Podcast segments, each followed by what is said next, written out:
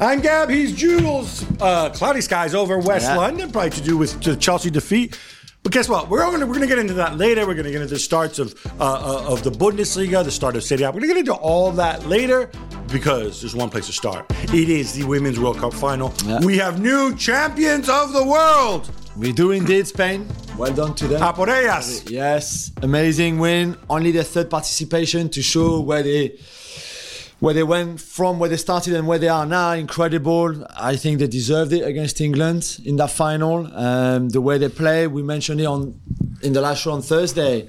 What makes them so good, really, despite the, the fracture between the, the head coach and most of that squad, it's an incredible achievement, really. And as we said, only the second country after Germany to win both the men and the women's World Cup.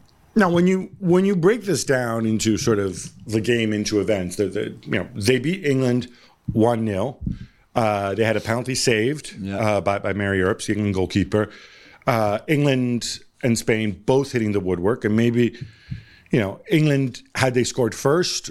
Some people think we might have seen a different game. Would we have seen a different game? Do you think? I I, I think that Spain were the be- the better side in that final. I think England tactically made some mistakes at the start of the game in their formation, but also at halftime. I don't know how Ella Toone. I've got nothing against Ella Toone, but how can she play 87 minutes in a final like that, hardly touching the ball? For me, England played with 10 men for most of it. They were out Or ten women in even. midfield. 10 women, sorry, even. Uh, in midfield, there was no way Walsh and Stanway could cope with the Spanish midfield, just the two of them. So I think there was a lot of mistake made. You say mistakes, you're talking about Sarina Wiegman playing a back three, The opting wrong. to go and press high. Yeah. Um, she tried to adjust it at halftime, moving to, to more of a, of a, of a 4-3-3 formation. Yeah, but she took Russo off as well, which was a completely stupid thing to do. taking the Italian girl off. I knew that. It was it's got to Exactly. be wrong. Exactly. Um what I thought was interesting, uh, and then then we'll go back to Spain, is um, in a game like this, you know, you in general, and to me, this is a broader story, right? When we talk about great players and great games, experienced players, there's an expectation that you know they they're going to produce on the big stage in the big events. Yeah. And you're always left a little bit kind of nonplussed when actually you have great players making mistakes. I'm not going to suggest that Lucy Bronze, who England's probably the most experienced, the, the player you least expect to make a mistake. Okay, you know, you're talking about uh, a, fullback or a, right back, so you know it, they're not going to necessarily shine, but steady, dependable. For me, I thought she had a really, really poor game. It can happen sometimes. She's been great so many times in the past. We see this in the men's game too, right? Players are fully fit and it just doesn't come through. I'm still kind of uh, astounded by that. Uh, and I'm referring, obviously, the most obvious one is when she's going on one of her driving runs. She runs right towards the center circle where there's three Spanish players waiting Yeah. for her. It vacates the, the, the space at right back. There's Yeah. the adjustment, whatever Um, but we see this happen. It's it's weird, and I still don't understand if it's nerves, if it's just randomness, what it is. But yeah, but These you- are your leaders, I know, but you, you can. Anybody makes mistakes. You can still make a and they can happen at any time. Yeah, but I think the most important, and I'm a bit torn for the bronze for the gold because okay, she loses the ball on the halfway line. There's still a long way between the halfway line and Olga scoring that goal the way she did. And there It was was a no great cover. finish, by the way. Yeah, great finish and great pass by Caldentey. Who I mean, yes, no problem. But nobody covers bronze. It's, it's, it's Alessia Russo who is running back from the halfway line, trying to chase Olga. That's not that's not her job either. So, okay, bronze should not have lost the ball. Maybe should not have started that run, etc. We can go over that. But behind her, once she's lost the ball, there's too many mistakes made by the, the whole England team, not just Lucy Bronze, to get to that goal they conceded. So I, I don't know. I did think the leaders of England didn't show up enough, really, apart from maybe Earps because she saved that pen, and she made a couple of other really good Lauren saves. Hemp was okay. Yeah, yeah, maybe. I just think that collectively and individually, and maybe it was because it was a World Cup final, and you know, I don't know. Or maybe they hadn't played well throughout the tournament. Exactly, they were very underwhelming. We're going to get into more later. Um, regarding Spain, you know, you, you talked about how far they've come in in these ten years. There's no question that these players have to come from somewhere. So it, it feels to me like you turn on the faucet, you give young girls the opportunity Yeah. to play. Um, they maybe try to emulate what the, the, the style of play in Spain, which is generally more technical than, than in other countries in, in Europe. And this is the result. You give people the opportunity, they can produce great things. And I think that is the encouraging message. And if you coach them in the right way, uh, obviously, the backstory to this, you touched upon it, is is a coach, Vilda, the relationship with the team. We don't need to go into detail. I think everybody and their mom now knows about what happened, yeah. the 15 players and the Yeah. identical email and blah, blah, blah. Fact of the matter is, three important players who probably would have started, at least certainly two of the three, Yeah, yeah. Mapi and the, the Sandra Paños. yeah, and- yeah. you know, weren't there Yeah. At this World Cup. And every, you know, we talk about everybody has injuries and US had injuries and England had injuries. And the fact of the matter is these players weren't injured. They were home. Alexia Putellas, who, you know, arguably I think alongside with Jenny going a year ago, you would have said she and Jenny are Spain's two most important players, maybe Alexia even ahead of her, right? I mean, more put Jenny was out of that squad. Vilda kicked her out. Uh, you know, and she went to play in Mexico. It was a long shot for her to shine so much in this World Cup, I think. and Alexia coming in with the injury. So I guess what I'm saying is there's been so much turmoil, Yeah. so many big players missing, and yet it's like those clown cars, right? The well, you know next man up or next woman up in this situation. Yeah. Person comes in and they're just as good as the person that they replaced. I mean, they have irreplaceable players, of course, like uh, like uh, Aitana Bonmati, who's the player of the tournament, who's probably going to win the Ballon d'Or now. Those kind of guys. I think even Paredes.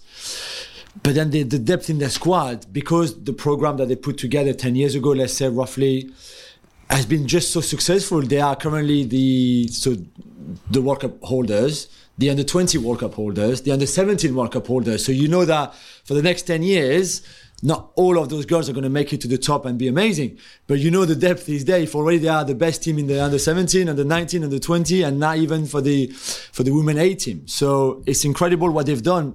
Let's not forget the culture of women's football in England like in the US, for example, or even like Japan, is far, or in Germany, far, far bigger than the one they have in Spain. Real Madrid didn't have a club until re- really recently. And they bought another club to exactly, do it. to create right. theirs. So we can't even compare women's football in England, which has years and years of being there. I'm, I'm, I'm not saying they've always been successful and, and great, but they've, they've been there for a long time compared to And Spain. I feel like they've also had a lot more money going into it Yeah, as well sure. because, you know, women's, you know, when we talk about the role that Premier League clubs um, have played in developing the women's game here, Yeah. is they lose money on the women's team, but they say we don't lose it. It's it's a marketing expense for us, Yeah. right? And so you get these women that come in, they have access to all these facilities and, and, and whatever else, they can do it at a high level. In Spain, obviously Barcelona, the exception in this, Real Madrid, as you said, coming along later, Atletis has a good tradition. But again, you just don't have the volume of teams, you know, playing or, or, or offering high level facilities, going out there. I think this shows what can happen very, very quickly. I've long made the point that women's football is a rich country's game. Uh, and certainly at the last World Cup it was. Yeah. But we can also see how quickly it can change. I think we've seen that throughout this tournament. Going back to Vilda, uh, there's no question he, especially in the Anglo press, he's like the villain of this piece, right? Yeah. And probably what I really struggle, what I really, really struggle here is that we don't have any detail because they've decided during the tournament. It's understandable during the tournament. Okay, nobody's going to talk about it. Vilda doesn't talk about it. The the players, both the ones you know, some of whom, as you said, were the ones who who quit the national team, who sent that email and then agreed to come back under whatever terms. They haven't spoken about it. The the, the three players who stayed home haven't spoken about it. Yeah. Um, And I kind of feel we're in this situation where we just don't know. All we have is this initial information without any detail or any examples, uh, where these women ask for the removal of their national team coach, um, citing mental health, psychological. But there are no examples. No examples even leak out into the media, except for that thing about the bed checks, Yeah. which you know, in and of itself. Um, I'm not saying th- these are adults, so it shouldn't be happening, but we also haven't heard the response from the federation saying it's true, saying it's not true. No, yeah, We don't know, right? Um, and they continue with Vilda, and they end up winning the World Cup. So at the very least, there is a story here of how you can put your differences aside and succeed. Yeah. I wonder though, going forward, there has to be some closure here. The, the ugliness about Vilda, or, or part of it, is Vilda's father is in charge of the women's game overall in Spain. Uh, Rubiales, the, the head of the uh, of the Spanish FA, who former union man, he said, "Look, you know, in, in turning down their request when they all kind of quit the national team, he said, you don't get to choose the coach." Right? Yeah, he's also a best friend with the Vilda family. and he's close to the, the Vilda family, which might also explain why Vilda Senior has that role at the Spanish FA. Do we need closure, or will there just? I mean, one day people are going to talk, and we're going to talk about what happened, right? I just don't know how long it's sustainable. So could they go and win the Olympics next next summer in Paris? Maybe they can. How long can you ha- how how many tournaments can you have where clearly there's a big issue between your head coach and most of the squad? I mean, the fact that at the end they won it and it took a very long time for some of the girls, not even all of them, to go and kind of celebrate it with Vilda, with their own head coach. I think shows the fact. But again, you can win and you're not all friends. You can win and nobody, not everybody likes their manager. It's the same in every job. Not everybody like the the guy who's in charge. I can understand it. I just wonder how often can you do it? Can you go and again do it next year? Can you do it again doing in the next Euros and the next World Cup? I'm not so sure, but credit to him and them. He said after the final it was worth all that suffering because we won it. I just, I just don't know. I, I think in all these things you have to have some closure, and I think if Vilda is not willing to talk, if the women aren't willing to talk, the best thing would be at this stage. You've won the World Cup. I know the Olympics are coming up. Whatever. Walk away. Right? If you're Vilda, walk away. There are other jobs in football Yeah, yeah, now. yeah, yeah. this Yeah, would be the time sure. to do it because you know. eh, But let's not I- forget. I, have never seen anything like this. Where again, other than True, the bed check story, which, by the way, for those who don't know, the bed check story was essentially, supposedly, uh, he he asked the players, "Don't lock the door to your room until bedtime," so that now which is weird. which is definitely weird if true. Uh, I can tell you right now that you know if our boss at ESPN said, "Oh, uh, Gab, Jules, when you guys are at the World Cup, don't lock your door until bedtime," uh, I'd be like, "Okay, fine, yeah," and then I'd have somebody go and break his kneecaps, right? So like, I I don't get that, but. You have to move on from this somehow, or you have to find out what happened. I think the best way at this stage, if nobody's going to talk, I think for me it would be Vilda moving on. Yeah, no, yeah, I think I think so too. I think you've reached the top now. Maybe maybe he thinks there's more he can achieve from that team with that team and and go again. I think again he will put himself under a lot of pressure because despite winning the World Cup, those issues will still be there. We will still talk about them Right. going into the Olympics and everything. But like, I mean, I don't know him. I'm, I, I I think one of the the grief from the players was that he was not good enough and not competent enough and a lot of the training sessions. I mean let's not forget on, before this world cup they had been terrible under him in big tournaments. Right. so i don't know if he's improved as a coach i don't know. But nine, nine out of the 11 starters are barcelona players they play like barcelona they they, they clearly they So took- could it have been? Are you suggesting it's like the old Sampdoria under Vujadin Boskov, where like the players run it Clearly, I It's a mean, it players' looked like that. and- And, yeah. again, we don't know exactly what happened, but it looked like. I'm, I'm not saying any coach would have gone and won it. I'm not. That's not. What I'm saying. However, you have such a good, strong core of that team from the most successful team in the women's game at club level. That is a big help. That's all I'm saying. So many questions here. Uh, I, I hope we get more answers because I think just think it's a fascinating story. You had issue, not just you, me too, with the behavior of Luis Rubiales, the head of the Spanish FA. I mean, very controversial character. We've said we've, we've said many times before uh, the kind of guy that he is. But for him to clearly uh, force Jenny into a kiss as they were getting their medals. And you know, grabbing her face and kissing her on the lips. You kiss on the lips. order. It's not. It's not like a friend kiss. No, right? no, no. It's This is yeah. This is like It's weird, and it's not like he was kissing everybody on the lips, right? Yeah, and she's not his wife or his girlfriend or his partner or anything. They, they- you know, they, they're not together. So you you force kiss someone like in a ceremony like that in front of the whole world. But even in private, would have been completely wrong. But which is for me harassment. Like you know, in Spain, were the feminists and the people in the government, the women's government, went really, really far into like sexual har- assault and all of that because Jenny clearly, and she said it after in the dressing room, she didn't want it, she didn't want a kiss, and he forced her, and there was nothing she could do. But then on the final whistle, he grabs his genitals to celebrate. I mean, I was like, come on. Yeah, I the kiss was very uncomfortable. It really felt like you know this isn't. Was it uh, Laurent Blanc and, uh, and and Fabien Barthez? Uh, who- Kissing, kissing on the. yeah, this is not like forehead. that. Let's No. be very, very clear. Definitely not. Uh, I don't think it was an erotic thing. It was just like a bigger, stronger man, like crossing a boundary. Um, I think he needs to think. He needs to have. I think he needs to apologize. Yeah. Um, very clearly, and say, look, you know, these are professional athletes. These are adults. You wouldn't do that.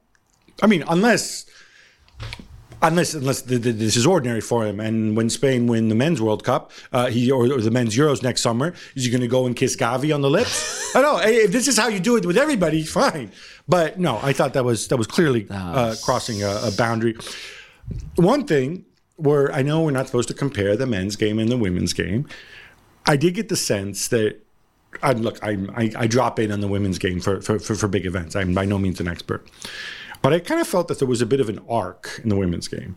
So there were moments going back 15 years ago when the women's game, when it was more physical and less technical, there were some dirty, you would see some dirty situations going on, Yeah, right? yeah. Um, you know, the I remember there's a Colombian player punching Abby Wambach, for example. Remember Abby Wambach broke it, breaking the, the England captain's nose. Like there was an, there was an, there was an Yeah. edge, there was a nastiness to it, right? Then it went away. I think the game actually became probably better coached, more more more technically gifted players. But what we saw on the penalty with Lucy Bronze, Yeah. this was some old school, you know, spit spithousery, as some people like to call it, where it was really to get into Jenny's head, or I think she was just arguing about the ball not being on the penalty okay. spot. But why would you ever do that? I don't know. Why? like- why? You, you do it for one reason. And it went on and on, and she's arguing with the players to the point that several of Jenny's yeah, teammates yeah, came yeah, up and said, over. please get out of here, right? Yeah. Was this the frustration that was maybe in her head I from the mistake so. she made earlier? Whatever. Uh, I'm surprised the referee didn't book her because that, that, Yeah, that that's straight. We, we see this in the men's game a, a lot of the times, and you know we say, oh, it's part of the game, but maybe it is part of the game. Maybe it is a competitive edge. And Yeah, if you get yeah, into an opponent's head, you know you'll do it, right? I just wonder. I mean, if Jenny scores that pen in the 72nd it was or 70th minute, whatever, the game is over. And I think the frustration from the England players, and you saw Keira Walsh with the handball, she knew straight away she handed it, uh, handled the ball that it was going to be given after VAR. And I think maybe just that frustration and the tension, like, got to Lucy Bronze and she was just arguing, or maybe she was just trying to get into Jenny's head. And in that case, it worked because Mary Herb served the pen and England was still in the game for another 20 minutes. But, but Mary Earps's reaction, rather uh, some industrial language after saving the penalty. personality. Whether you you know some will like it, some won't like it. The swearing, the you know. Uh, putting the tongue out, you know, that kind of stuff, uh, and she was very good in that final. But I just think, for what was an amazing World Cup, really, I, I, I thought so. Uh, to cover or to was it better than France 2019 though? Right? I think it was.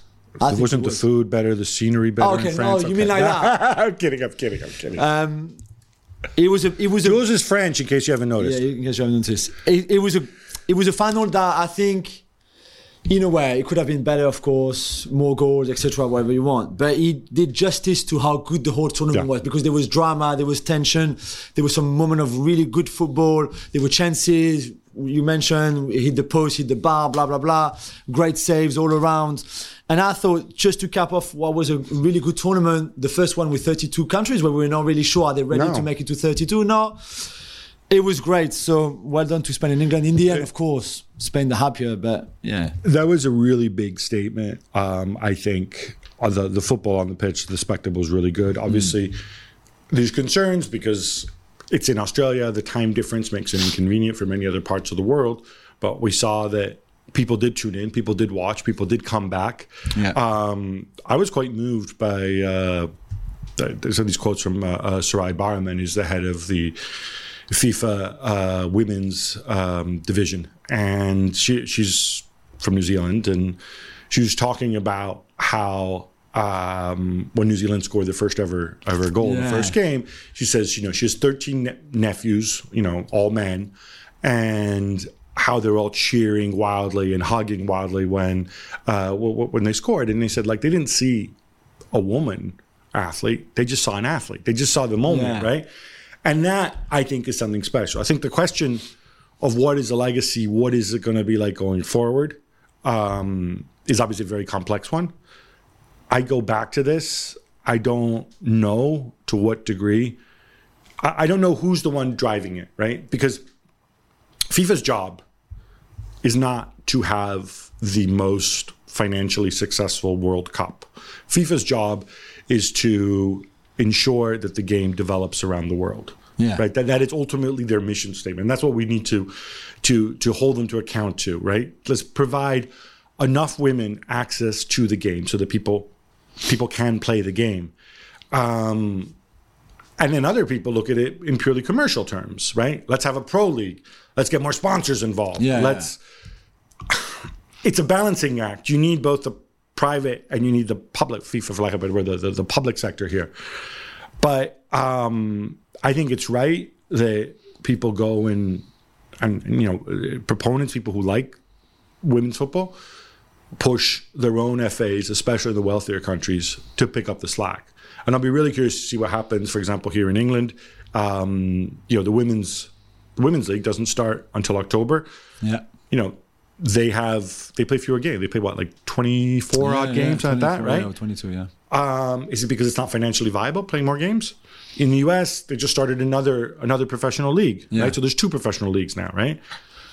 How viable are they? Hmm. And does it matter that the professional game is viable, or should the model be like we have in, in rugby, like we have in cricket, where you have a certain number of professional players on central contracts, and maybe you have a wider base. Maybe you've got more women who are able to play because it's semi-professional, Yeah, because yeah. it's more regional, you know, uh, while still preserving the elite. I think there's a lot of things to think about, and I think I hope people take this seriously, see the potential in it, and and continue to build it that way. Yeah, I mean, uh, there's there's there's potential for really good legacy and and to keep the improvement.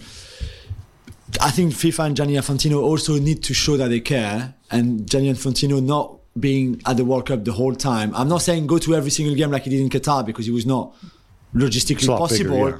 But still, he was absent almost as much as he was there. That Ceferin didn't go to the final when you have two UEFA countries in the final is unacceptable. I know it's far, but Prince William should have gone. Rishi Sunak should have gone. I don't even understand that nobody representing England at that kind of level was there. Wait, Prince William, the honorary head of the English Yeah, FA? yeah, yeah. I'm sure he had better things to do. So he says on a Sunday, but that was unacceptable again. But apart from that, I think every everything else and every every component of this World Cup and the legacy of it is there to make it good. Certainly now with the Olympics being just next year, when Yeah. you will see those teams again. You have that same you think. momentum, yeah. Yeah, the momentum can last for a season, and then you go again in Paris. The time will suit. So it should be good, And- but and- make the most of it. and stop using money as the benchmark or the men's game as Yeah, the benchmark. This is something different. Yeah. It can follow its own path. It's, Yeah. it's already from day one much more global than the men's game was when it started out in 1870 odd, whatever. So, And we know, have a Nations League coming up as well Absolutely. to qualify for the Olympics, which will be very interesting. It's only a kick, a jump, a block. It's only a serve. It's only a tackle, a run. It's only for the fans. After all, it's only pressure. You got this. Adidas. all right, enough Australia and New Zealand. How about uh-huh. some quick hits instead? Let's go, Gab. Tottenham Hotspur beat Manchester United 2 0 as the Ange Postecoglou. Hey, I did say enough Australia. Yeah, Here he is again. Is. Bandwagon rolls on. Jules, were you ah. impressed? I am impressed in a way. I mean, I think it's going to be fun. That's for sure. The season is going to be a lot of fun. They will concede chances and goals, as we saw against United, who could have easily scored in the first half. They will create chances. They will score goals, even without Harry Kane. I'm not sure Richarlison is the answer up front, but they will score goals. They will create chances. They might get a bit of luck there for them, against them. I don't know. It will be fun. There's still a lot of work to be done, as that game showed. It's a great win. It's his first, it's Ange's first home game in the Premier League. They win against United. It's a, it's a prestigious win. It was not perfect by far. It could have been very different too, but they got the win. They've got four points in two games, two not easy games away at Brentford, home to United. So it's good for them. It's good because that brings confidence, momentum. The fans are happy and excited. There's still a lot of work to be done. A lot of work to be done for Ten Hag too. Wow. But I think Ange and Spurs, you knew it. Okay, new manager, no Harry Kane. So great. For United, wow. Do we need to have a conversation about Lisandro Martinez? Did he send his like twin brother who has never played football before? Yeah, we need to have a, a talk about Mason Mount. I mean, come on. Maybe this is not his best position. I understand. I agree. But come on, this is not enough. Marcus Rashford. Okay, where's Hojlund? When is he going to be ready? I mean, let's not even go into Bruno, Antony, Garnacho. There's there's a lot of things that maybe we didn't expect to be worried about at this stage of the season. And sticking with United, Gab, are you surprised that Dean Henderson is still there after being linked with Nottingham Forest and Crystal Palace? I am hugely surprised because Dean Henderson, we were all led to believe, you know, wanted to start. He's got England ambitions. That's fair enough. Yeah. Now, the Nottingham Forest ship, I'm assuming, has sailed because they signed Matt Turner. Um, from United's perspective, again, they have a budget that they're working to this year, right? 120 Yeah. million net spend. So we we've got stories coming out, you reports that they they're now looking to pick up a midfielder. I think you still need another another proper center forward, even if you can if you can trick somebody into taking Martial away. Um, maybe they're hoping to raise funds through the sale of Maguire. Yeah. That's a very very slow burn, if it's a burn at all. Move Henderson. You'll get Maguire type money for Henderson. He's easy to shift. Easier than Maguire. I don't know why this has been so difficult until now, I know. But it, but it's important to get it done. yeah, definitely. Hate to go there, Jules, Ah. but it's another game without a win for Paris Saint Germain, held 1 1 by Toulouse. Yeah. And at halftime, they send on Ousmane Dembele and Kylian Mbappe. You're like, ah, the cavalry. Uh, but that wasn't enough. No, although it was better. It was better. I mean, it would have been really worrying if Ousmane Dembele and Kylian Mbappe had come on and the team would have been Still not bad? better. No, they were not bad in the first half. They just had a lot of control, a lot of the ball, and they just didn't create enough. You don't find Gonzalo They're so Ramos. sterile. Why is Vitinha in the front in the front three? What does Lee Kang-in actually but, do? I know, but Lee if Kang-in Gonzalo Ramos doesn't have service, what can he do? No, no, for sure. Obviously, you And saw. then midfield. What happened to Fabian? Man, Luis Enrique was never a Fabian fan. I mean, when he was a Spain head coach, it was not. He's obviously not a Verratti fan either, as we've No, established. Verratti but- will go as we see. Uh, we will talk about later. But at least when Kylian and Ousmane came on, obviously he was much better. I thought Mbappe was sharp considering he hadn't played for two months a proper game. Um, that was good, but they considered that late Hakimi penalty to con- to drop the two points, and it would get better, but it's You- been a you- slow start. you have to budget for at least one Hakimi bonehead play every two Yeah, games, I yeah, think, yeah. He- uh, for all he gives you at the other end. What did Mbappe say? Because some people said, "Oh, he said I'm definitely I'm staying here. I'm staying here." Is that what he said? When, Yeah, when he went he and said. the fans? yeah, yeah, yeah. What, like until the window closes? Until, No, until that's sold- what he said to the club. That's why he's been reintegrated because he said, "I'm staying and not leaving for nothing." That was his words, not mine. Because I know you're going to look at me and roll your eyes. He said to the club, "I'm staying, right. and I promise not to leave for nothing next summer." Well, that, that nothing, I'm not sure what that means, but Okay, all right. Stay tuned. Napoli began their title defense of Serie A with a win 3 3 1 away win at Frosinone, the newly promoted, with Rudy Garcia on the bench. Gab, I bet you're dying to tell me who scored two goals out of the three for the Neapolitans. Who else? The best is yet to come. Victor Osimhen. It's like he never went away. Uh, he could have had a hat trick in this game. Absolutely devastating. Looks sharp. I think he has the right mask on, the one that gives him the superpowers. Yeah. Um, Cajuste responsible for the goal, but also looked all right. He looked good. Looks better than Ndombele did anyway when he was there. Um, I hope he plays more than Ndombele. you know, Napoli going uh, going a goal down, unflappable. Now it looks like Zielinski's staying as well. Yeah. He put in a decent shift, and now they're even excited because it looks like Gabri Veiga's coming after all. And Kvaratskhelia was not even there, so you know. Yeah, who needs Kvara? Take some more time off. Yeah. Another day is here, and you're ready for it. What to wear? Check. Breakfast, lunch, and dinner? Check. Planning for what's next and how to save for it? That's where Bank of America can help. For your financial to-dos, Bank of America has experts ready to help get you closer to your goals. Get started at one of our local financial centers or 24-7 in our mobile banking app. Find a location near you at bankofamerica.com slash talk to us. What would you like the power to do? Mobile banking requires downloading the app and is only available for select devices. Message and data rates may apply. Bank of America and a member FDIC. Jules, we've been apart for so long. I got a hankering for some more quick hits. Manchester City beat Newcastle United 1 0 as Phil Foden shines. Jules, they did it without De Bruyne and without Bernardo Silva, who's unwell apparently, Yeah. just as he's signing a new contract.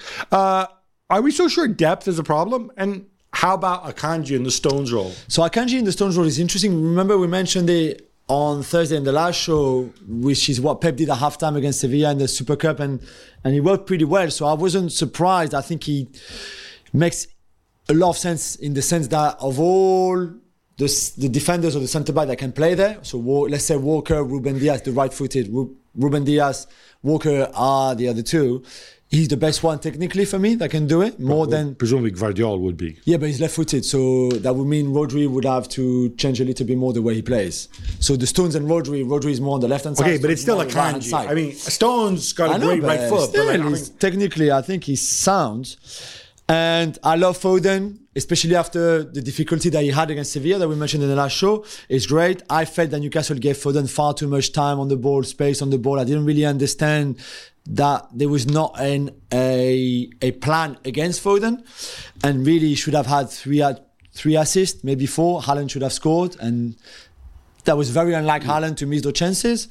But I thought it was just an, an easy, controlled win I- from City. just context, just a reminder. This is a game where City were without arguably their three most important, the three of their five most important players from last season, and another one of those five, Haaland, did not have his shooting boots on. Yeah. right, because those four plus Rodri, those were the five, right? Yeah, yeah. And still Newcastle flying, and I, Yeah. I I'm just impressed. Nah, it was Impressed. impressive. Barcelona leave it late, but goals from Pedri and Ferran Torres give them a 2 0 win over Cadiz at the Montjuic Stadium. First time that they play, obviously, this year in the stadium. Gab Lamine Yamal started his first game aged 16 and th- 38 days.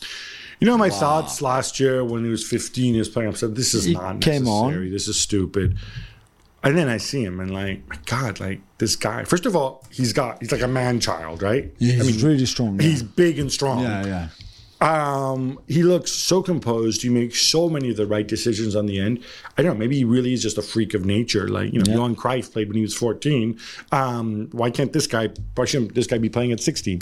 Um, beyond that, I think Cadiz are really tough nut to crack. They sit deep and so on. Yeah. Barcelona had some issues defensively, understandable, um, given the people who are out. Yeah. Um, but you know, progress, forward momentum, and yeah, you get Pedri back to his best. Yeah, that's special. That's good. Chelsea signed Romeo Lavia, but lose away to West Ham 3 1 as Moises Caicedo comes on and has a rather rough debut. Jules, it's only two games. Are you seeing progress under Mauricio Pochettino? I, I thought there were positives against Gab from that game, like like after the Liverpool game. I know it's only 1.92 games and it's not ideal uh, to start the season that way, but the first half against West Ham was good. I thought with the ball, they had a lot of possession, they created a lot. They considered a goal on set piece, which They missed a penalty. they missed a penalty. They, that they consider goal on set pieces, which is which is something that should not happen too much, really, when you've got you know Thiago Silva and Colwill and Disasi in your team, and um, but but it was poor defending from especially Chukwuemeka on that um, The- and Gallagher, to be fair, on the Aguerd on the Aguerd header. However, the second half was very disappointing. Yeah, first half, definite progress. Second half, I thought terrible. and Really again, you bad. said, oh, there's no striker to bring on, whatever. But it was so disjointed. It was, and completely. Mudryk, man. Yeah. Work on that. And speaking of West Ham, Gabby, Lucas Paqueta started the game, scored a late penalty, and celebrated widely. It's got a lot going on. I imagine City are going to come back in for him. I, I don't think that ship has sailed. I, What if he's what if he's banned for they eight need months? somebody. So this investigation. So essentially, what happened? It's it's called it's called spot betting, where you bet on individual uh, factors. Um, I can't remember. Was it was it a booking that? Yeah, yellow cards. So it was actually, ironically, West Ham's own betting partners, Betway, Yeah. who spotted a spike in uh, people betting on yellow cards in the Rio de Janeiro area. This was a game back in March. Yeah. Um, he's somehow been implicated in this. I don't know. I'd love to know why, if this happened in March, we only find out now when he's about to potentially move to a different team. Yeah, I don't. Um, I don't know. Let's sit back and see what happens. I find this very. I find the whole thing very suspicious, and I hope he's not just getting Suspicion suspicious in which way? I, it just seems stupid to me that Paqueta would agree to something like this. I, I just find this very, very implausible. Um, could it be a rumor that spreads? Paqueta's friend says, "Oh, look, uh, Yeah, but he did get yellow though. gets know, in games. Professional okay. footballer. It happens. Okay, but I, I don't know. Luiz Henrique, Luis Luiz Henrique, the Brazilian winger from Betis, same same thing on the same day. It's It's a, it's a strange coincidence if it's just a coincidence. That's what I'm saying. yeah. I, again, I wish there was more transparency. Starting with the fact is, if this happened in March, why do we find out now? True. Right. That's When true. Betway and, and others who monitor this have this information in real time. True, true, true. Liverpool rolls with 3 1 victory over Bournemouth as the entire front three score. Uh, on the other hand, still some defensive jitters, and which I don't think Wataru Endo can solve entirely on his own when Trent and Konate and, and Alisson still act as if they only just met last week. Yeah, I mean, Alisson, some of the passing, some of the mistakes made was just like unreal. Not we, just we, everybody can make mistake. You can you can miss a pass. I don't know some like a brain freeze. What? Okay, maybe. But it's just the way they've been defending all through the summer, even in preseason, even some of those friendlies was just shocking. And I thought it was shocking. And they will always score goals because they've got just so much talent. When you start with Gakpo, Szoboszlai, McAllister, and the front three of, you know, Darwin, Jota, Salah, Luis Diaz, whoever, uh, whoever you want there, you will score goals all the time. But they will also concede all the time. And it's just, okay, this game, they won it could have been slightly different, maybe. They could have scored more goals, of course. They could have conceded more. But Mac Allister could have not been sent off. yeah, But- it's just I don't know. It's I if I'm Klopp, I'm like, okay, how do we solve all of this? And I'm looking forward to seeing Endo because he's a he's a machine of running, recovering the ball, pressing everything you want. But on his own, I don't know if he can really transform this team. No. And, and Mac Allister now obviously is going out. banned. yeah, of course. Yeah, yeah. Big win for Juventus on Sunday against Udinese away in uh, the first week of the Serie A season. Gab, this didn't look like a Max Allegri team. Certainly for the first half. The second half, we went back to hey, let's not attack. No, and if you really want, really, really want to nitpick, the first goal is, you know, a case I hit and hope that gets deflected. The second goal is a generous penalty. Yeah. It doesn't matter. Don't look at that. Look at the fact that they camped out in the Udinese half and we're 3 0 up at halftime. Now, Max Allegri or not, this is still City. So at 3 0 up at halftime, the game is over and they're not going to score more goals because they don't want to be mean. That, that's just the mentality. no, this is the mentality, right? Don't want to be mean. Okay, yeah. I hope if you're Max Allegri, you realize, hey, look, when we tried to defend deeper in the second half, we played rubbish. Okay, so take the first half as a positive. I think this is very encouraging. Shout out to Tim Weah. He came off injured. Hopefully, he's going to be okay. I don't know what the Yeah. latest is. Jude Bellingham scored uh, two goals and served up an assist for Vinicius as Real Madrid won away to Almeria. Jules, it's a better start than Cristiano Ronaldo. Better start than Karim Benzema as well. You know, Karim the dream, of course.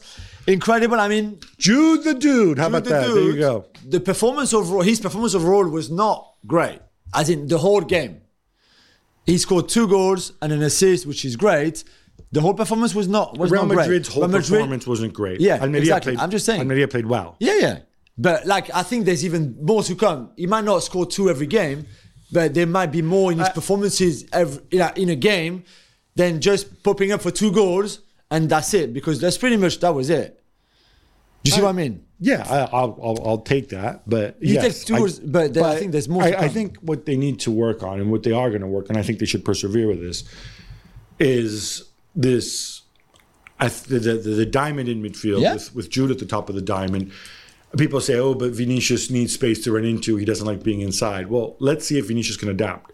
give him every chance to adapt. You can always go back to the 4 3 3 Yeah, with for sure. Valverde as your fake right winger, so Vinicius can run around as much as you want. But for now, if you're Vinicius, this can add another dimension to your game, and hopefully he sticks with it. Yeah, I agree. Inter start the season with a 2 0 win over Monza, and Gab Lautaro Martinez has his game face on. Absolutely. How about that? Two goals two to, to start to start the season.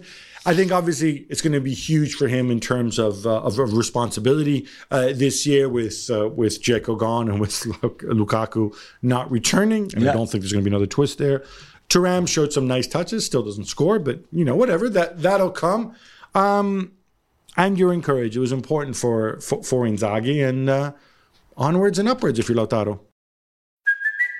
It's Kaley Cuoco for Priceline. Ready to go to your happy place for a happy price? Well, why didn't you say so? Just download the Priceline app right now and save up to 60% on hotels. So, whether it's Cousin Kevin's Kazoo concert in Kansas City, go Kevin, or Becky's Bachelorette Bash in Bermuda, you never have to miss a trip ever again. So, download the Priceline app today. Your savings are waiting. Go to your happy place for a happy price. Go to your happy price, Priceline. Jules, guess who's top of the Premier League and Hey. averaging four goals a game? That's right, Brighton, who put four past Wolves. Yeah. Jules, I know you want to talk about Kaoru Mitoma's wonder goal. Yeah, I mean that left hand side is Tupinan and, and Mitoma is just was just on fire. It's just so good. I I don't know where his ceiling is. I don't know how how how far he can go, how high he can go. Who, Mitoma, or Mitoma, De yeah. Zerbi? No, Mitoma. I mean, Solly De Zerbi we March? know. There's so many things to Nah, celebrate. Solly March, come on. I think Solly March is at his level. However, Mitoma is just an incredible player, uh, doing incredible things as we saw in that game, as we saw a little bit, I guess, in the in the first game too. It's just the the speed with which he does everything. So you can run fast, for example. Okay, you can run fast. There's a difference between running fast without the ball, running fast with the ball. There's also a difference by dribbling fast with the ball, because you can run fast, push the ball, and then run behind, take another touch, push the ball, run behind. Good. We've seen players doing that a lot. But dribbling fast with the ball is a very different skill set. And for him to have those quick feet and run and dribble so fast with the ball is just incredible. And I, I know this is not new, but I just think he's going to get better. if you haven't better seen better. this, what's amazing is how close the ball stays him. I mean, obviously, Yeah.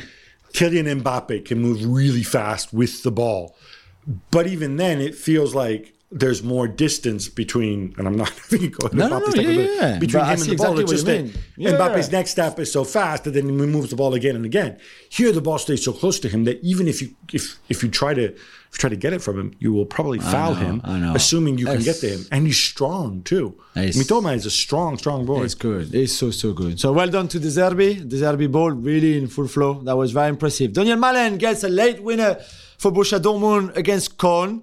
Gab, not the best out of the campaign, although they got the win. Yeah, but they were they were the worst team for most of the game. Kobel had to make that big save on nil nil. I, weirdly, defensively, they were actually good. It was just a just a big mess in the middle of the park. I think obviously you wonder how they spell the Bellingham, spend the the, the, the Bellingham money. You know, Bensebaini's going to help. Hmm. Nmecha, I'm not so sure what the contribution um, is there. Sabitzer can't do what Bellingham No, does uh, or did for them. Even no, Bellingham doesn't have a great season last year, but there's just a big drop off. They have to figure this out. Um, and I wonder too. I don't think it's nailed on that they finish. I mean, I presume. I, They will finish top four. I don't think it's nailed on. No? Okay. I, I- I think the way Leverkusen are going, the way Leipzig look, Bayern still hanging around. It's a very thin margin, and you always have those I pesky, so, annoying yeah. Freiburgs and Union Berlins getting in there. I don't think you want to take anything for granted. no, no, maybe not. Maybe not. Uh, arguably, game of the weekend in terms of entertainment, Jules. Yeah. Xabi Alonso's Bayer Leverkusen defeat Leipzig 3 2 in a rip roaring clash. Uh, that was very, very good. Yeah, I mean, from both the Leipzig, obviously, starting with a defeat is never good, but that was a really good game all all over. I thought we mentioned, I think last last week, the Bayer Leverkusen recruitment, which was quite clever in the sense that yes, they lost Moussa Diaby, for example. They went to get a bit of experience with Xhaka. Um, they have power, strength going forwards.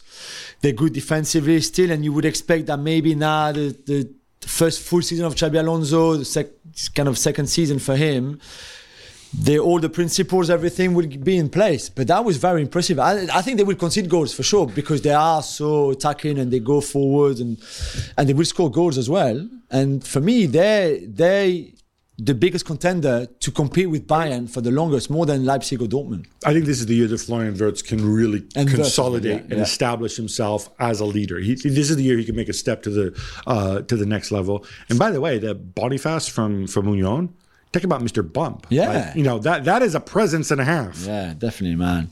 After somehow scoring zero goals in Serie A last season, Andrea Bellotti starts with two for Roma in the same game, though they are held, held, sorry, at home by Salernitana. 2-2, Mourinho wasn't there, guy, because he's suspended, of course. But I'm guessing he's going to be grumpy anyway. Yes, and who made him even grumpier? The Candy Ah. Man. That's right, Antonio Candreva. Two goals. Lazio legend. Two goals. One of them. One Amazing. of them. Techers, age 36. Uh, look, Roma, I think, still finding themselves. I think it's encouraging, even psychologically, for uh, uh, for Andrea Bellotti, the rooster, uh, to get to get those goals in. They missed Tammy Abraham. They're still looking for solutions. Um, we spoke about last year. We're not exactly on board with this Paredes Renato Sanchez thing. Paredes gave the assist on the second Bellotti goal. You see, you rubbished him on Thursday. Here you go. Assist Yeah. on his first game. Um, by the way, message to the Friedkins. I, again, I, I mean, I said this last. I'll say it again. We're tired De Rossi shirt. I know, man. There's no reason anybody should be wearing De Rossi shirt who's not Daniele De Rossi. yeah, that's that's, very true. That is very true. Uh, this was way back on Friday, but Bayern rolled to a 4 0 away win against Werder Bremen with Harry Kane scoring his first goal for his new club. Everything okay then? Not concerned the fact No. it was 1 0 I until mean- 20 minutes ago? True, you true. Va- And Werder Bremen are a terrible team. Let's be honest; they were one of the worst team away from home last season too. Um, and yeah, it was a late, few late goals that made sure of the win. So there's still a lot of work to do. Arthur Kane was class. I have to be honest here. Arthur was class. He scored, he assisted, he played well because he linked up the play as well. And I thought for, for a debut, and again, I know it's Werder Bremen and they will be tougher games. But that was that was perfect, especially after what happened against Leipzig in the Super Cup. So you take that, but you also you don't kid yourself. If you're Tuchel or Bayern or the fans or whoever, you know that there's there's a lot of work to be done because this is this is still not Yeah, th- this wasn't the test. yeah, exactly, for sure. Betis and Atletico Madrid battled to a scoreless draw, nil-nil. Gab, were you expecting more than a single shot on target? Betis had 14 shots, none of them on target. I mean, I- come on. I was psyched for this. Like East should have been good. No, but then like I, I flip on. I was watching on, on La Liga TV and like the Bruno Bergerich or whatever. They have the sideline reporter, and it's like it's like forty eight degrees Yeah, uh, Celsius. like there's no point playing in an oven. Like Yeah. honestly, like uh, I thought they were not good. They had a little flirt at the beginning. Um, they had the one chance late in the game, the one shot on One goal. shot on goal. Morata came on, looked a little bit livelier. Um, I mean, with a shirt like that, But- I but you just can't- dislike that shirt so much from Atletico. But oh, you don't. You, Oh, the blue and white? Ugly- Oh, yeah, don't do come this. on. I mean, by the way, this is th- th- this. I'm sorry, I sense a rant coming on. It's like England playing in that weird blue shirt. Why can't they wear like? I get this. wh- Why do you have to play your second strip when there's no clash? It just really bugs I me. agree. It's just sales, right? Yeah, yeah, yeah, for it's sure. just sales. Why couldn't England have played that Women's World Cup final in a white shirt? Mm. Right in the England white shirt, the one with the lions, right, lionesses and stuff. Yeah, I Instead, that, that that that turdy blue thing, which which are, you know you know they're- they'll, they'll probably change it. They'll probably introduce a new one for the Euros, and like some other mug is going to go out there and spend. You know, I I don't know. I'm sorry, but I guess I'm a traditionalist in in, in, in on that front. Uh, let's talk Messi. Ah, He won his first trophy with Inter Miami. Yeah. The Leagues Cup final against Nashville uh, finished 1 1 and went to penalties. And yeah. I think he's surpassing expectations. Yeah. Yeah, to I say. mean, we mentioned this was the Leagues Cup. There will be obviously the league coming back, and and there's So, a lot of work those to who don't do. know, the Leagues Cup is is the beginning of a Super League, Yeah, right? It basically. is the, you know, top teams from Mexico, from La Liga MX, Yeah, and, and from MLS, MLS. combined, merging into one Super League. Yeah, and they won that. He scored 10 goals in seven matches, plus a few assists. Uh, won the goal in the final. I mean, typically coming inside onto his left foot, curling in the top corner on the edge of the box kind of Something goal. we've never seen him do before. Yeah, exactly. Uh, his 44th title. And you know, this might not be the most important for him. I don't know. I don't care. Uh, 44 titles is pretty impressive. Yeah, but that's And- counting Super Cups and ding dongs. The ones, Yeah, the, the, the- the- matter, the you ones know. that matter are league titles. Honestly, I can say this to everybody. This one matters. Starting with It your matters friend to him. Jose Mourinho. The ones that matter are league titles, Champions League titles, and World Cups. Right. And he's he's won all of those. Yeah, yeah. yeah, So okay. at, this no, this one this matters, in a different context. It still matters. It matters in a different context because of the start, because he delivers silver. This is a last place team, delivers a lift. And- Yeah, exactly. But, but just DeAndre counting the Yedlin, numbers when know. you're counting the, the, the Italian Super Cup. It doesn't matter. It's 44, 44 titles. He's got 44 medals or little trophies in his house. Why don't you count the Gamper trophy? Good too? for him because he doesn't get a replica trophy for that, I'm sure. How do you know? medal. I'm Yeah, sure. I'm sure if Messi had asked for a replica yeah, but trophy he when he won the didn't. Gamper, He didn't. But well done to him taking, you know, MLS or the Leagues Cup by storm. Uh, it's very good for him. Sergio Dest has moved to PSV Eindhoven on loan. Barcelona are going to pay half his wages. Yeah, it's not. There's a downside to it. There's a 10 million euros option to buy next summer. Gab, is this where he can relaunch his career to start with? And for Barcelona, is this paving the way to sign Joao Cancelo or another fullback? I mean, You think so? Look, I, as far as Dest is concerned, he had a nightmare last year. He had a tough time at, at Milan. Yeah. He needs to go somewhere where he can play, maybe going back home to Holland um, is the answer there. Again, the fact that Barcelona need to pay half of his salary just to send him away, not a great sign. good, no. Obviously, they'll save some money there. I think the priority, I, I, I think they'd be a much better team with Joao Cancelo. You know how I feel about Joao Cancelo, Yeah. right? So I am Joao Cancelo's, maybe not his, outside of his family members, I am one of his biggest fans. Yeah, And yeah, I yeah. can see Which I struggle too. a bit, okay. But they haven't registered Inigo Martinez and No. Marcos Alonso yet. Yeah. That's why they had to play De Jong in, in the back the line back at the weekend. yeah. Like, they need to bring these guys that you are already paying and register them. That has to be the priority. I presume that the reason they did this, this will help them do that. I, I don't know how so. many other players they can um, they can shift and offload. I hope they don't have to sacrifice one of their exciting young players. I hope Ansu Fati stays. Yeah. Um, and if it means you can't sign Cancelo, let alone Joao Felix, who we'll get to later, then so be it. Yeah. Um, you know, you you have to have a plan and you're sticking with it. But No, good for definitely. It looks like Benjamin Pavard is finally moving on from Bayern. Ah. Is- But is he what Inter need? I mean, so I let's start with Pavard. One year left on his contract. He's been saying for months now to the Bayern Munich hierarchy that he doesn't want to stay anymore. He wanted to go to Manchester United.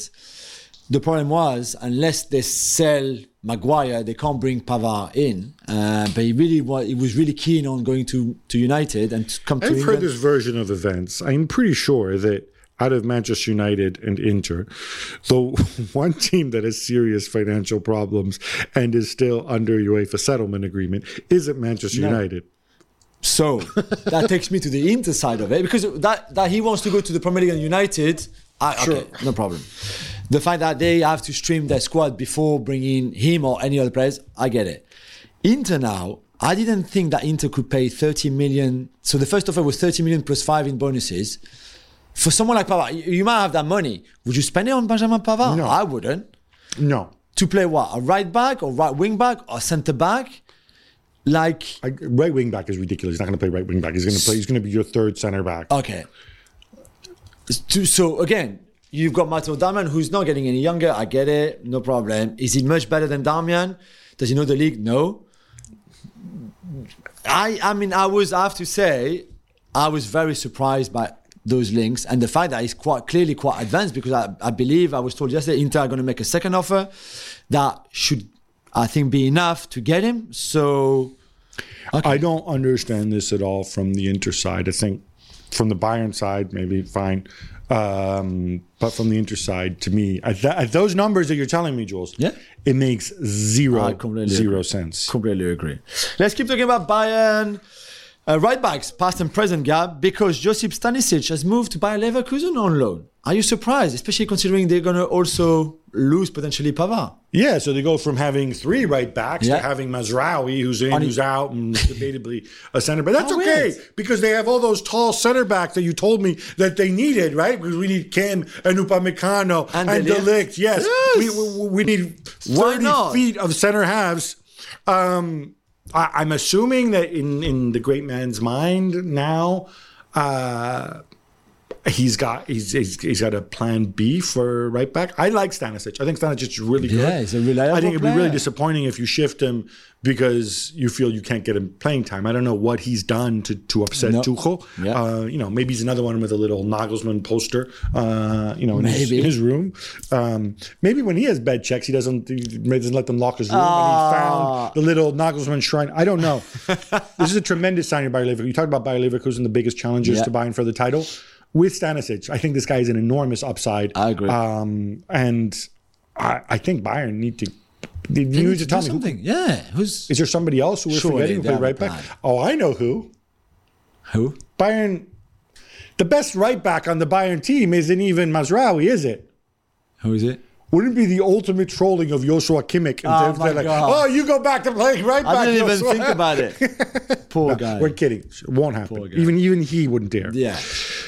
Uh, two games, two defeats for Lyon as they fall at home to Montpellier. Uh, Jules, Laurent Blanc kind of predicted this, no? when he said, "Oh, I might not even be there." Yeah, And so yeah, is he trying to get out? So- is this God punishing John Textor for So- being John Textor? Well, maybe. By the way, there's a big meeting between Laurent Blanc and John Textor today, I believe, where I don't think they will sack him, but but I don't know what will happen. If you count the preseason games, where Lyon lost the four games that they played, including the last one against Crystal Palace, it's six defeats in a row now. I think they've scored um, three goals maybe in those six, something like that in those six games. It's been they've been terrible. They've been terrible all along in the way they play. Even if in the first game he was it was it was not too bad, not completely bad certainly the first half, but this game was terrible. They don't have any new players come in that actually could help the team. You know, Ainsley, Ainsley Maitland Niles doesn't move the needle. no. Blanc himself seems to be completely lost. I'm not even sure he wants to be there anymore because, for example, he's been asked asking for a number six since January. They still haven't. The club hasn't has, hasn't signed any. Ainsley So- Maitland Niles sees himself as a central midfielder. yeah, you know that. but not as a holding midfielder. I think. Oh, wait, he sees himself as a number. He's more of a box to box kind of player. I don't know. I don't know where. They, I mean, I know. I know where they're going. Nowhere. That's for sure. I don't know if sacking Blanc would actually be the answer. I don't think so. There's t- just too many issues at the club right now. John this- Textor. John Textor being one of them. But I, I know again. I don't. I I know we've been hard on him and, and the, the the imaginary Pulisic offer and all this nonsense, right? But there's got to be there's got to be a sporting director, director of football there. Who is there somebody else who can go and take ownership? Yeah. Or so the new the new president of the club was not there. Uh, didn't didn't speak.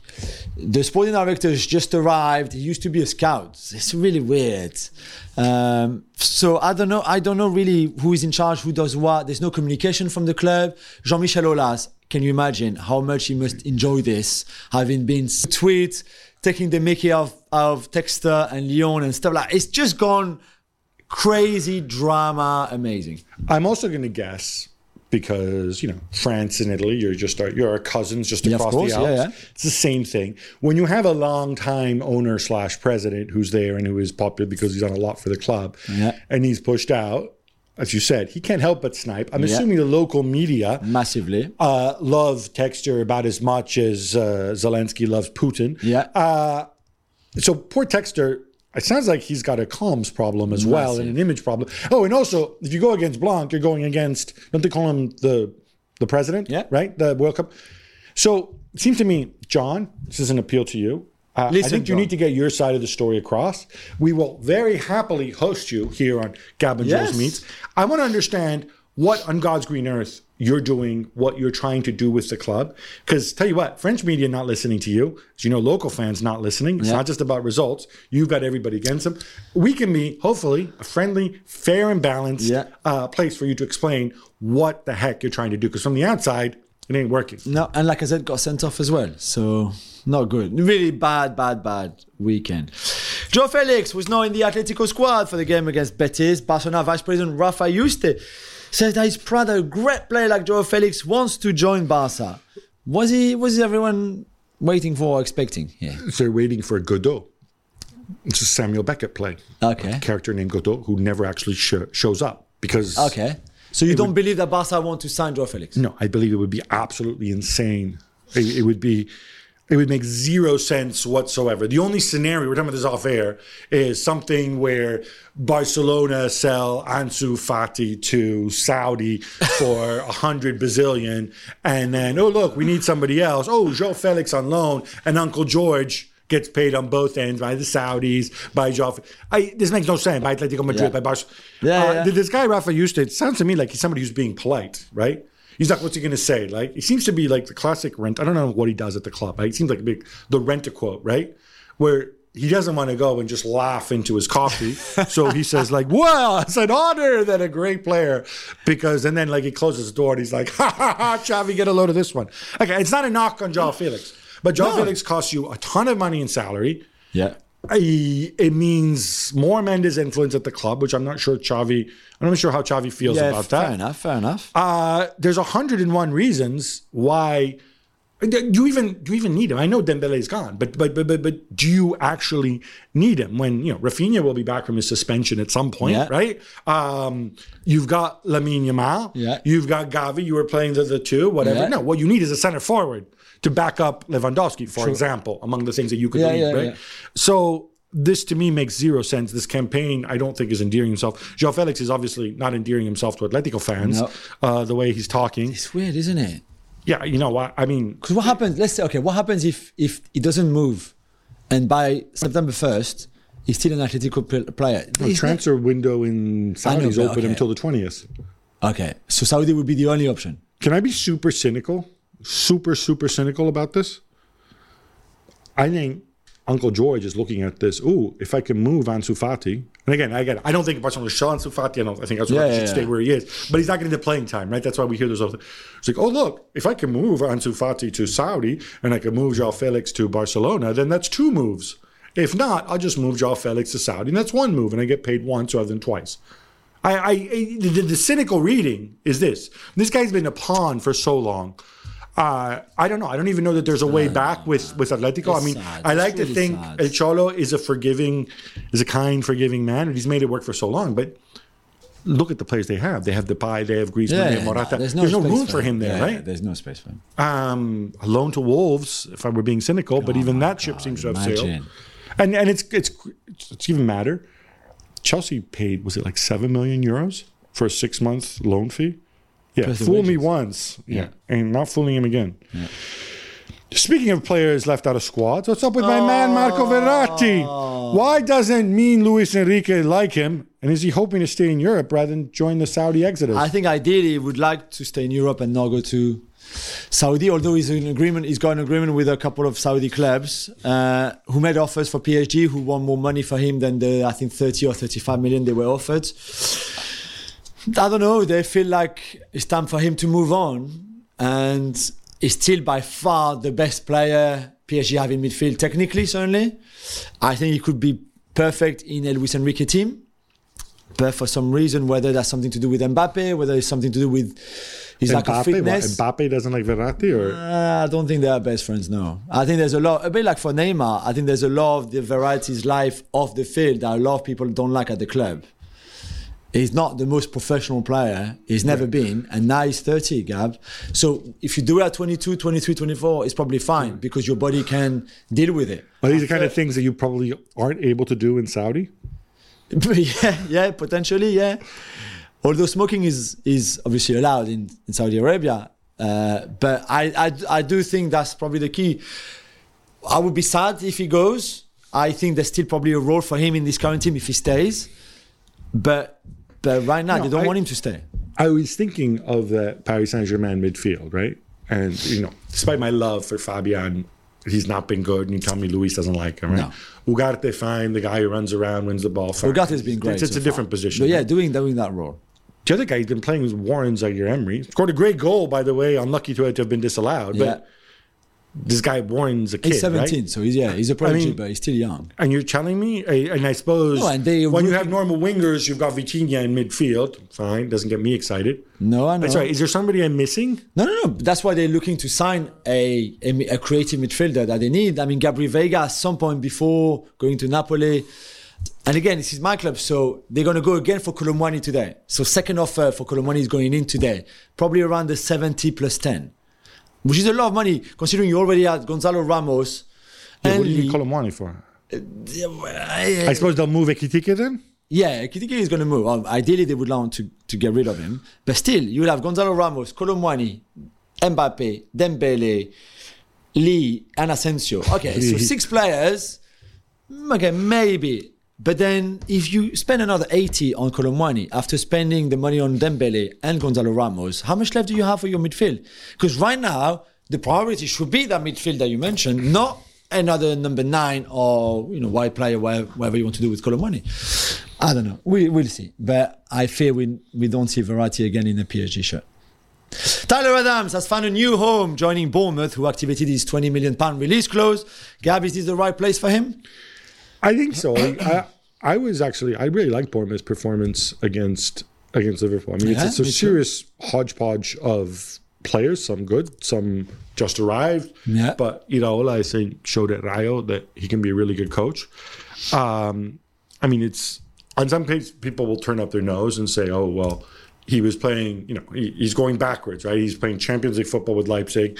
Then he goes to Leeds, who were supposed to be much better than they actually were, gets Yeah. relegated, and Fair now he's going to fight for you know a, a team that's likely going to be relegation contenders again. Yeah. What matters is that he plays, that he can establish himself as a leader. I, I, I think I think he made the right choice. Me too. I think there's some good people at that club. Me too. Thierry Henry has a new gig, Jules. Tell us about it. Yes, yeah, that's right, Gab. Today on Monday, when we record the show, uh, there will be a big meeting at the French Federation to choose the um, the new France Under 21 head coach. Where the the Comex, which is like the the commit the the exec com- the exec exec committee, Exco, yes, the executive Exco of the French Federation puts a name forward, and then the federation, the Comex of the federation has to agree to it, and Thierry's name will be put forward, and they will they will accept it. Uh, he was apparently very impressive in the interview uh, where he beat Julien Stéphan, Sabri Lamouchi, and Jocelyn Gourvennec to the job, despite obviously the very uh, difficult performances that he had before as a as a number one coach in Monaco and at Montreal. So we'll see. But yeah, I think he's quite excited to go into the Olympics, for example, and what will be a very talented 2002 generation for the French. I think what's also interesting here is, you know, we talk. Um, we're going to talk later about Robbie Fowler, but seeing these guys who were legends uh, on the pitch, Yeah. who you know maybe have had bumpy rides as managers, but they keep going. Thierry Henry doesn't need money, and No, he doesn't sure. need. He's taking a he huge need pay fame. Um, the huge pay cut from what? From what he had, for example, at Monaco. Oh yeah, no, compared, yeah, not compared to what he's making now. Right now, presumably he's making zero from coaching anyway, right? Yeah, but for example, he has to give up CBS. He has to give up Amazon in France, being the big pundit on the French league and games. So you give that So away. you're putting yourself and you're putting yourself out there Yeah. for potentially more Yeah, criticism. So well done, good luck, Thierry. No, I agree. I agree. Ten days or so left in the transfer window, and Romelu Lukaku is still a Chelsea player. Gabi Pochettino says he can't waste energy thinking about Lukaku. That's not very nice. And that the club had made the decision before he even arrived to not keep him. Why is he going to end? Um, I was surprised Pochettino went that far. Me not Because too. I sure was expecting, but this to me signals the fact that the club told him he's probably telling the truth. Said like, look, whatever happens, Lukaku not back. He's not going to fight for Lukaku to bring him back. And he's Yeah. got he's got other other priorities. Um, like all I can say is the transfer window in Saudi is open. Okay, sure, that's not going to happen.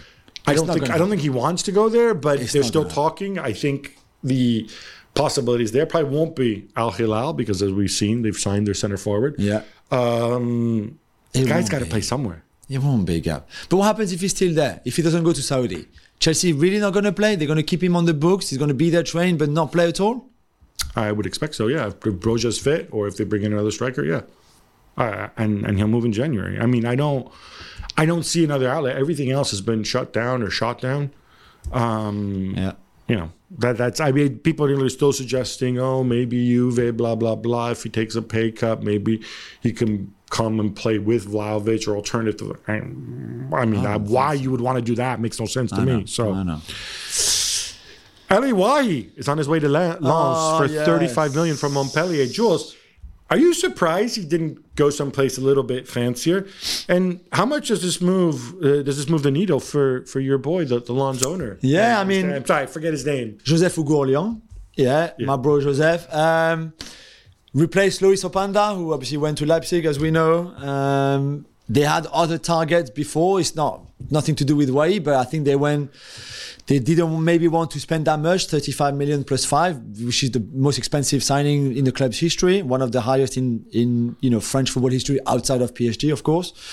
Um, You're trying to think what is more. I mean, what, what's more expensive than 35 million in France outside of Paris Saint Germain? Yeah, no. So Marseille's uh, most expensive player ever is Vitinha, the Braga Vitinha, the striker, for 32 million. Big Vitinha. Big Vitinha. Yeah, Big Vitinha.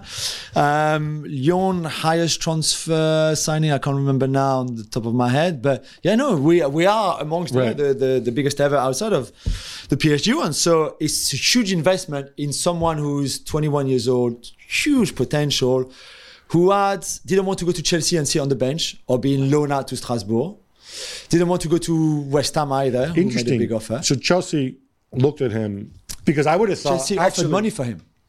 if if I'm him, I say, wait, I who's my competition at center forward?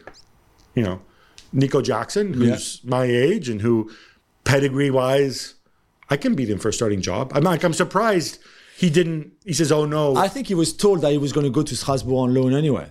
It's no, I don't even it was think. a stupid thing to tell him then.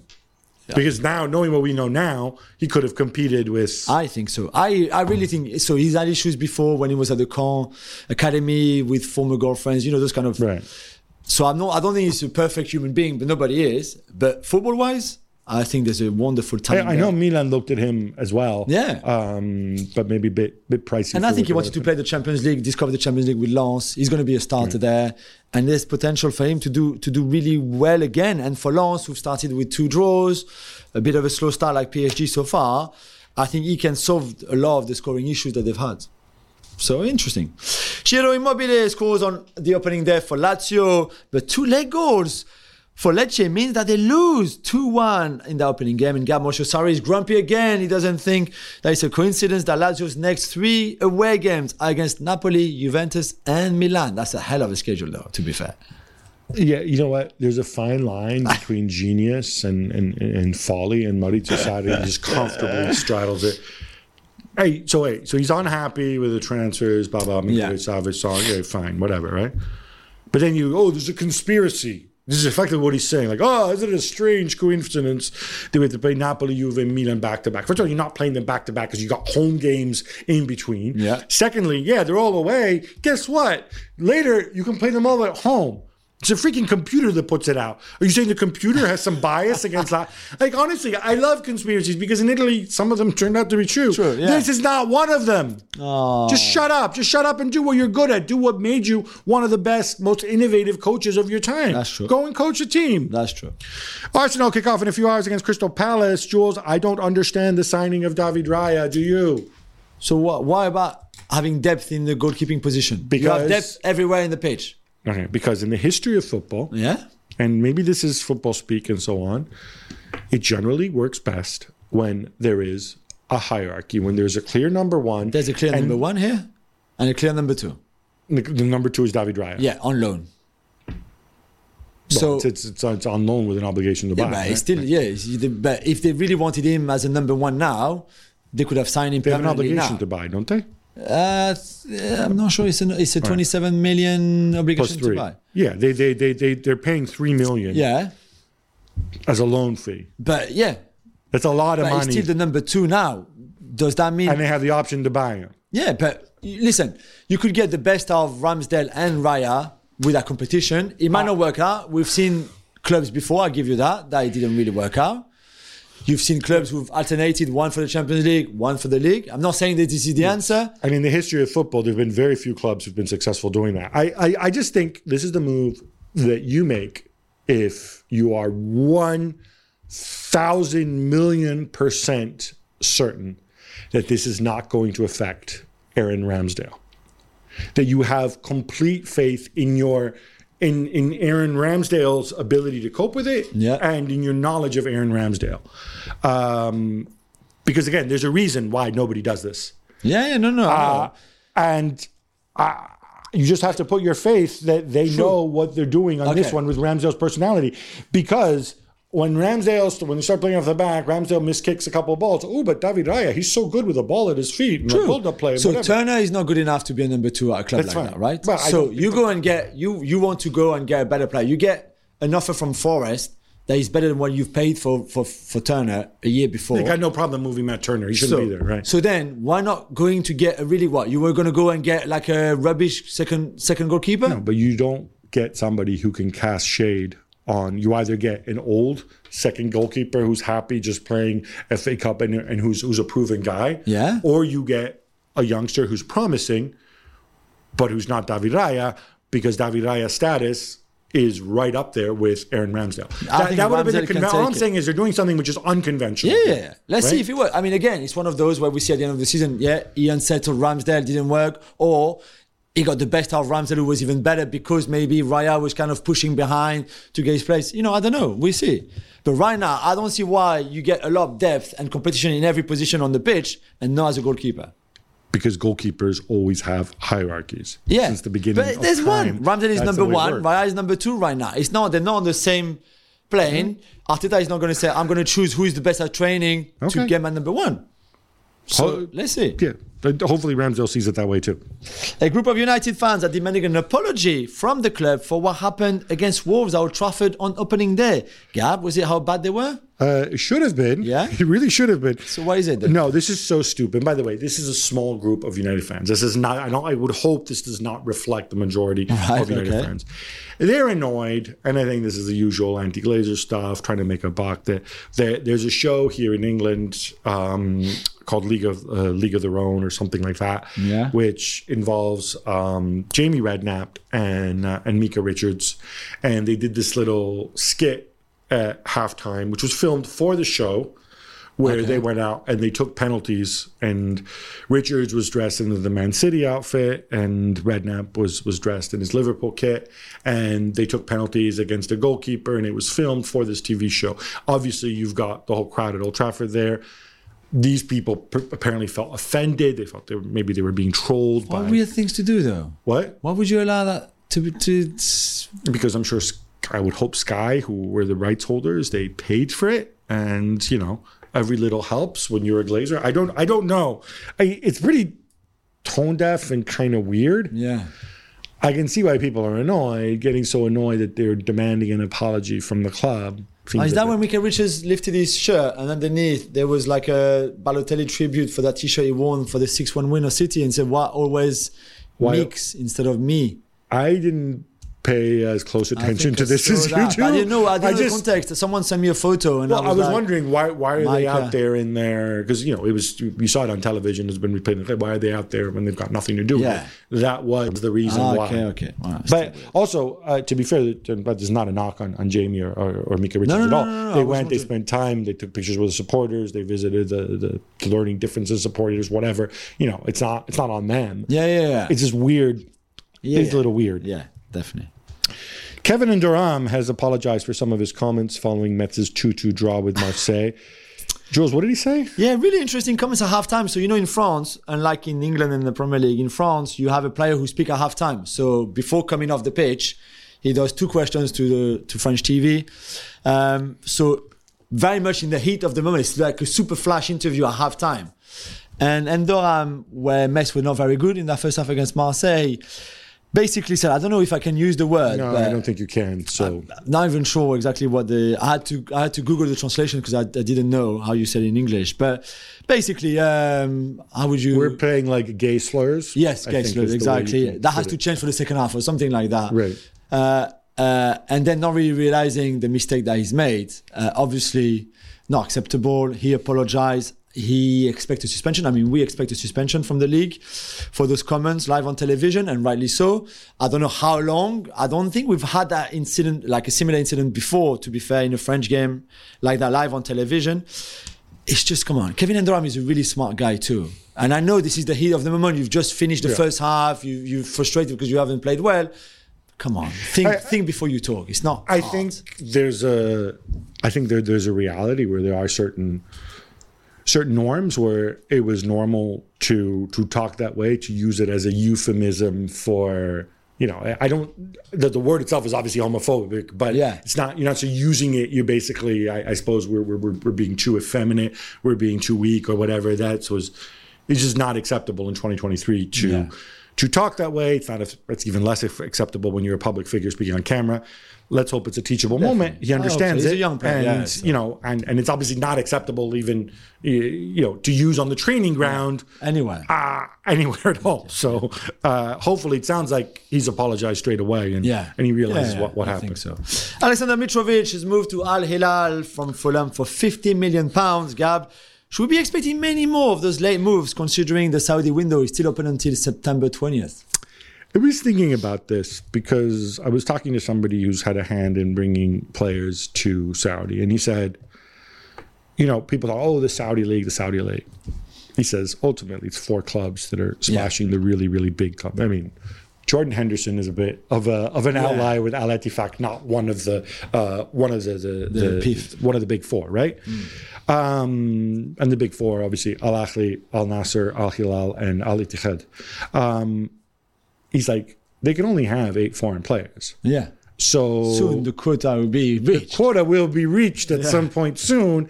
And then if you want to play in the Saudi Pro League, yeah, sure, maybe you know it's an opportunity for you to play against high level opposition. It might be attractive for you, but you ain't going to be getting the the paydays Yeah. that these other guys have gotten. So I think it's definitely one to monitor. I wouldn't expect some of these teams. I haven't looked.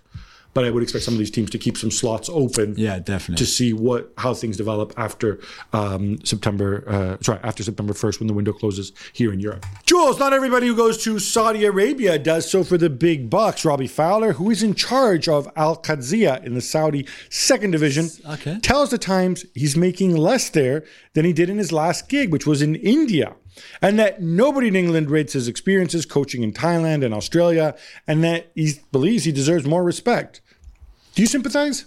Um, I mean, to be honest, Gab, here, I, I don't know how well or not he's done in Thailand and India, in Australia. I don't know how well he's doing in the Saudi second division. I mean, it takes a brave man to go to Saudi second division, I guess. Maybe because he had nothing else. I, I don't know if he's a good coach, so I can't. yeah, of course, if he's good, and he would want to come to England and coach in England somewhere or in Scotland or I don't know in Wales, in Ireland, whatever, then he should get a chance. But if maybe not getting any chances because maybe he's not that good, I maybe, but I love if it's true that he's not making significant amounts of money in in the Saudi second division, where you know it's not exactly the spotlight. Yeah. Uh, then good for him. He's coaching. yeah, doing what he does. But I guess he's a coach, so he he goes where he's got a, not a Right, but he's also the guy rather- they nicknamed God at Anfield, so he could also Okay, just he could also just sit around and like you know. I'm sure he would rather work than being unemployed and not have a club, right?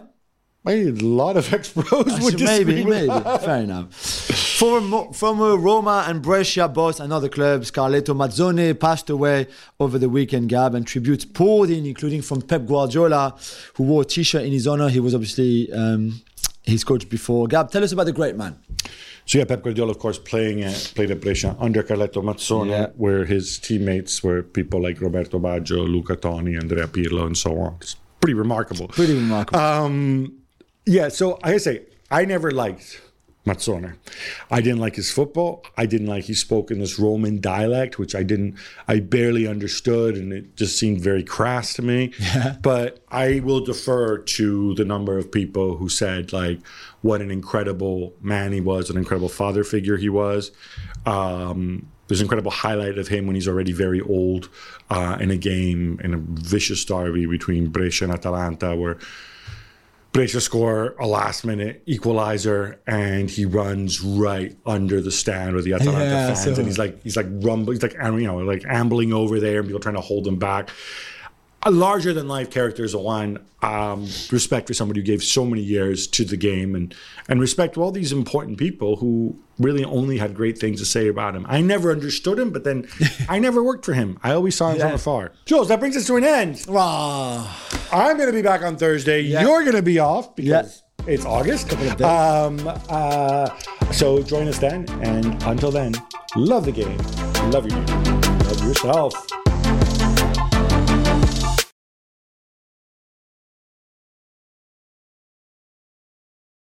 We're driven by the search for better. But when it comes to hiring, the best way to search for a candidate is to not search at all. Don't search, match with Indeed. If you need to hire, you need Indeed. Indeed is your matching and hiring platform with over 350 million global monthly visitors, according to Indeed data, and a matching engine that helps you find quality candidates fast. Ditch the busy work. Use Indeed for scheduling, screening, and messaging so you can connect with candidates faster. And Indeed doesn't just help you hire faster. 93% of employers agree Indeed delivers the highest quality matches compared to other job sites, according to a recent Indeed survey. Leveraging over 140 million qualifications and preferences every day, Indeed's matching engine is constantly learning from your preferences. So the more you use Indeed, the better it gets. Join more than 3.5 million businesses worldwide that use Indeed to hire great talent fast. And listeners of this show will get a $75 sponsored job credit to get your jobs more visibility at Indeed.com slash Gab. Just go to Indeed.com slash Gab right now and support our show by saying you heard about Indeed on this podcast. Indeed.com slash Gab. Terms and conditions apply. Need to hire? You need Indeed.